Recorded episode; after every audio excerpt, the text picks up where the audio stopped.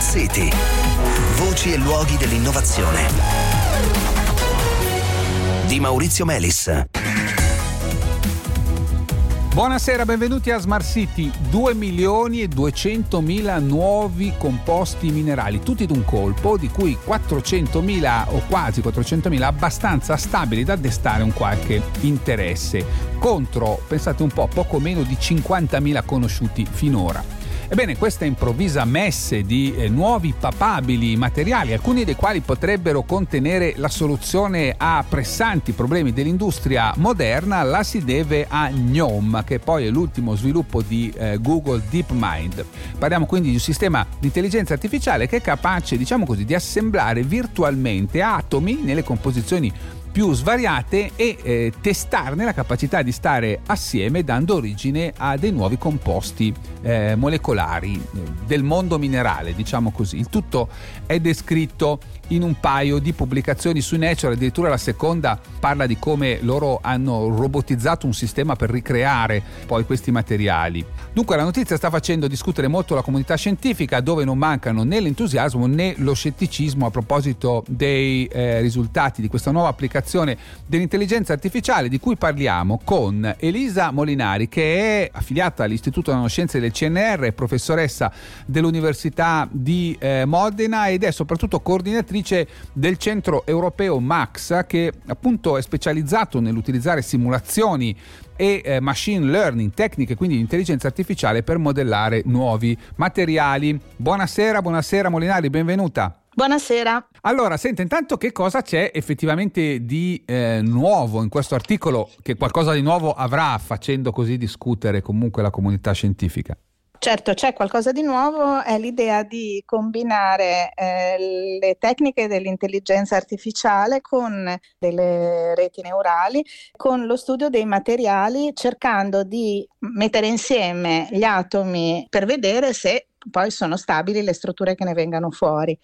Ehm, l'informazione che serve per addestrare questi eh, neural networks in realtà viene soprattutto da previsioni teoriche, da simulazioni che in parte erano già esistenti e che in parte sono state ulteriormente sviluppate, eh, ma mettere insieme le due cose, cioè la previsione computazionale resa possibile dai supercalcolatori più avanzati e dalla fisica quantistica, diciamo, la capacità certo. predittiva poi viene da lì, mettere insieme tutto questo con l'intelligenza artificiale spinta a quel punto non, non era ancora stato fatto. E appunto ne è venuta fuori questa eh, lista sterminata di nuovi, possibili, di nuovi possibili materiali. Senta, qual è il suo giudizio? Quanto è utile questo listone di materiali? C'è un po' di scetticismo? Qualcuno contesta proprio parte dei risultati diciamo, di Ma... questa ricerca? Qualcuno dice che semplicemente serve a poco avere una lista così lunga? Lei cosa ne pensa?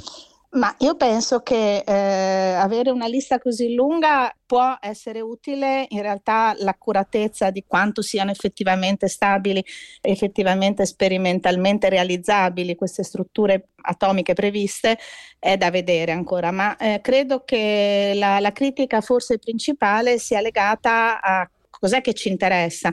In realtà a noi di solito interessa realizzare materiali con certe proprietà e quindi produrre una messa così ampia di eh, sistemi ipotetici senza eh, definirne le proprietà o senza sapere ancora quali sono le proprietà che stiamo mm. cercando, mm. è in realtà eh, forse ancora solo un pezzetto della strada. È un po' come avere eh, una tabella realtà... periodica con eh, due milioni di caselle tutta mescolata alla rinfusa senza sapere nulla di nessuno di questi elementi, mi sta dicendo.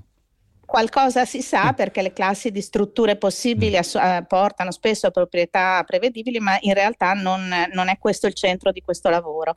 Poi ci sono state altre critiche su quanto accurata era la, poi la realizzazione sperimentale automatizzata. Mm. Questa è una cosa che si fa anche in Europa in vari progetti non solo in questo progetto qua, ma lì quello, la cosa interessante è che hanno cercato di combinare l'automazione, eh, la robotica automatizzata con questa previsione per certo. produrli questi materiali Quindi, e lì la discussione è appunto se questo ciclo di previsione, realizzazione sperimentale, tutte sostenute dall'intelligenza artificiale, hanno poi portato a dei materiali che effettivamente sono quelli ci che interessano eh, e che, che ci servano, che ci interessino.